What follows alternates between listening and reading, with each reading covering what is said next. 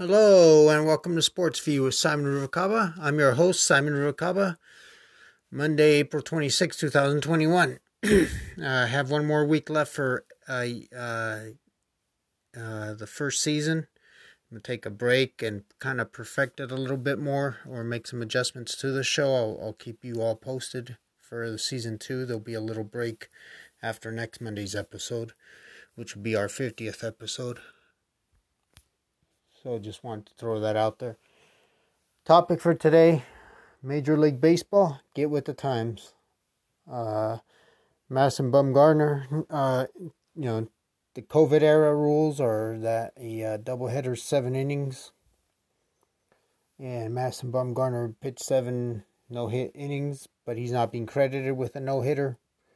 It's just one of the many rules and traditions and the traditionalist of baseball.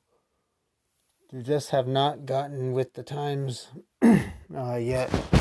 Uh, it, those are the rules of today, and it is a seven inning game. That's a complete game. But because it's not nine innings, it's not going in the record books as a no hitter. Give the guy a no hitter. Yeah, everybody's going to remember it, and they're going to call it a no hitter anyway. There should be something in the Hall of Fame or in the record books about it. Even if you want to put the asterisks or you want to uh, put the side notes there. You know, let it be known but that he did throw a no hitter. Uh, there was uh, the one guy, I've, and I forgot to research it, but I believe it was the Chicago White Sox. He, he pitched eight innings, no hit ball, but because he gave up some runs on an error, they lost the game. He's the only, he's noted as the only pitcher in history to have pitched a no hitter and lost and that was counted as a no hitter, but with a defeat because he didn't pitch nine innings. And after that, they brought out some rule about if you don't pitch nine innings, it's not a no hitter. But so seven innings is a full game right now. So mark him down as a no hitter and put it in the record books. And that's among other things. Major League Baseball is kind of the oldest dying the oldest sport where traditions die hard, hardest, you know. They take the longest time to to adjust the rules of the game because of history and tradition. And it, need, it needs to stop. You know, get with the times, get with some technology. Uh, you know, they got, they barely have a replay now.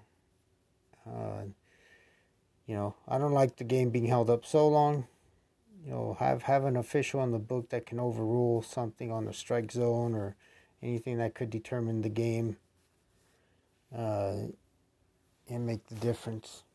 But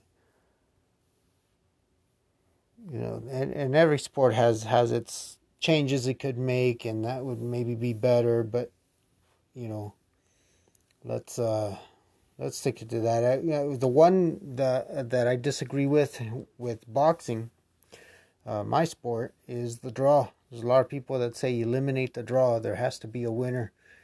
But if your scorecard's the scorecard it is, then you know, and it doesn't matter if it's even or une- uh, or an uneven amount of rounds. You know, there were still draws in the 15 round fights. Because if it's eight rounds to seven, but the guy that has eight rounds suffered a knockdown in in a round and and lost, you know, lost a point, then you have a tie uh, and they tried for a moment uh, in the 90s to. I remember the Felix Trinidad uh, Anthony Stevens fight, the title defense of Trinidad. They had a rule that if it was if the scorecards it was going to be open scoring. If the scorecards had a draw after 12 rounds, they were going to fight a 13th round to determine a winner. Uh, luckily, uh, Trinidad knocked out Stevens, and it, it wasn't a, a close fight to even consider that, but that was their way of making exceptions for for bad judging. There had recently been a uh, fight that was clearly not a draw, that was declared a draw, and, and they were trying to find ways to have a clear winner. Open scoring, I'm not for. You know, it takes away that excitement when the ring announcer's saying, you know, and new or and still champion. You know, uh, I like that mystery and that drama. That's all. That suspense. Uh, so yeah, so the draw is just you know sometimes it's it's just a a draw. That's and the fight's too close to call that and in that, that situation, or one of the judges really fucks up. But in order, you know, to be a draw, it has to be one judge, and and then the, and then there'll be one judge that has it for you know for each of the guys, or there'll be the majority scoring. Uh, so, you know, I'm for maybe a little bit of uh, the majority scoring.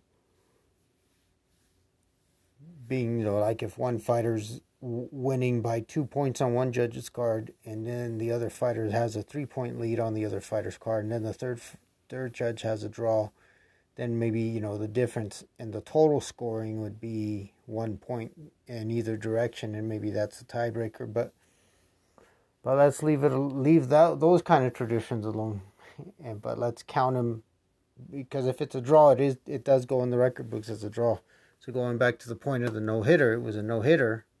So don't say that it wasn't a complete nine inning game. It was a complete game no hitter because of the rules you put in. It was a seven inning game. So give Madison Bumgarner his no hitter and move on with your sport and get out get with the times. so let's get it right, baseball and, and, and other sports and you know with, with similar traditions that that just will die hard. Yeah, so that's what I got for today. for Sports View, this is Simon Ruvalcaba checking out. Till next time.